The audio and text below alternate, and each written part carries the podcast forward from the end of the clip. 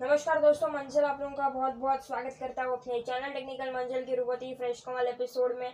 और गाइस लेके आओ आपके लिए बहुत ही कमाल की टेक न्यूज़ जल्दी से आगे बढ़ते गए इस वीडियो में। चलिए शुरू करते हैं।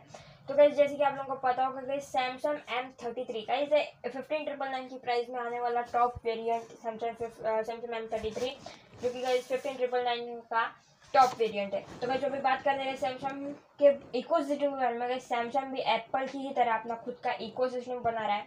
अभी गाइज़ ये देखने जैसा होगा गाइज़ कब तक आखिर लॉन्च करता है।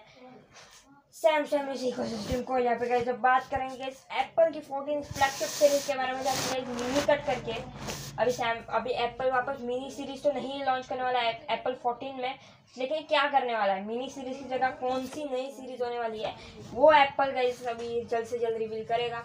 तो गाइज़ अभी गाइज़ आज के लिए गाइज़ यार इतना ही टेक न्यूज़ था, लेकिन गाइज़ कल से गाइज़ अपने डेली टेक न्यूज़ जो है स्टार्ट हो रहे हैं फाइनली बिकॉज़ बहुत ज़्यादा काम था। अभी I am back on my track तो मिलते हैं जल्दी नेक्स्ट वीडियो में. Thank you so much for watching this video bye